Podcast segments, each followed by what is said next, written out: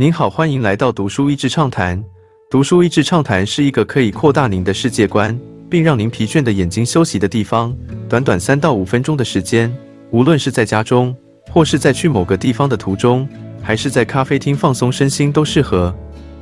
充满不安全感的威尔·史密斯。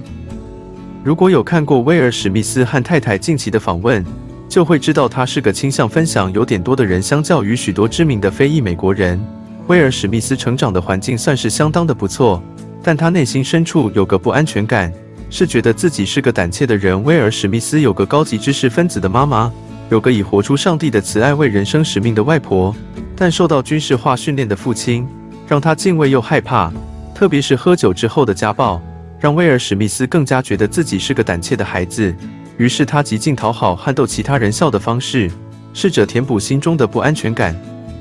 疯狂际遇的年轻时光。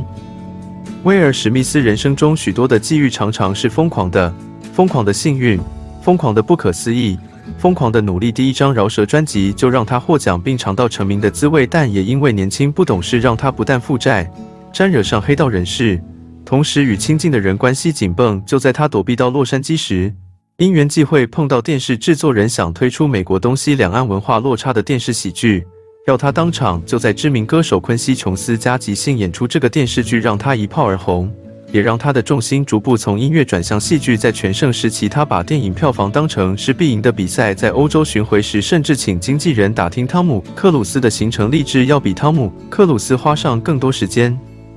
渴望完美却适得其反。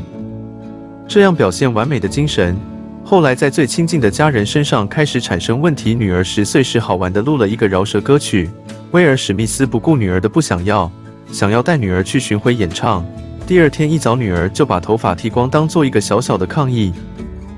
他试着安排一部可以跟儿子建立亲密关系的电影，想尽办法让其中所有的安排都是给儿子最好的体验，却因为票房不佳，让儿子承受所有的批评与苛责。妻子四十岁生日时，他大张旗鼓邀请数十人来举办连续几天的派对，还找到妻子黑奴祖先的主人的白人后代，拍了一部纪录片，然后再找一位知名歌手演唱作为结束。他期待这样浮夸的安排会让妻子开心，但他完全没有顾虑到妻子只想安安静静过生日的愿望，反而把整个安排变成是他表现自我的舞台了。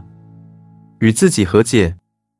威尔·史密斯愤怒又失望地面对这些反应，在跑到一个与世隔绝的地方躲避时，这才发现自己是个无法安静、无法停下的人。威尔·史密斯的很多行为跟上瘾者没有不同，只是他上瘾的东西是他人的认可。这个觉悟迫使他必须面对自己内心最深的不安全感。我觉得最后几篇讲到他如何面对人生中各种的不安全感，相当的诚恳。而最后面对生病孱弱的父亲，他也放下了所有的害怕，原谅了自己小时候的恐惧，真正的跟父亲也跟自己和好了。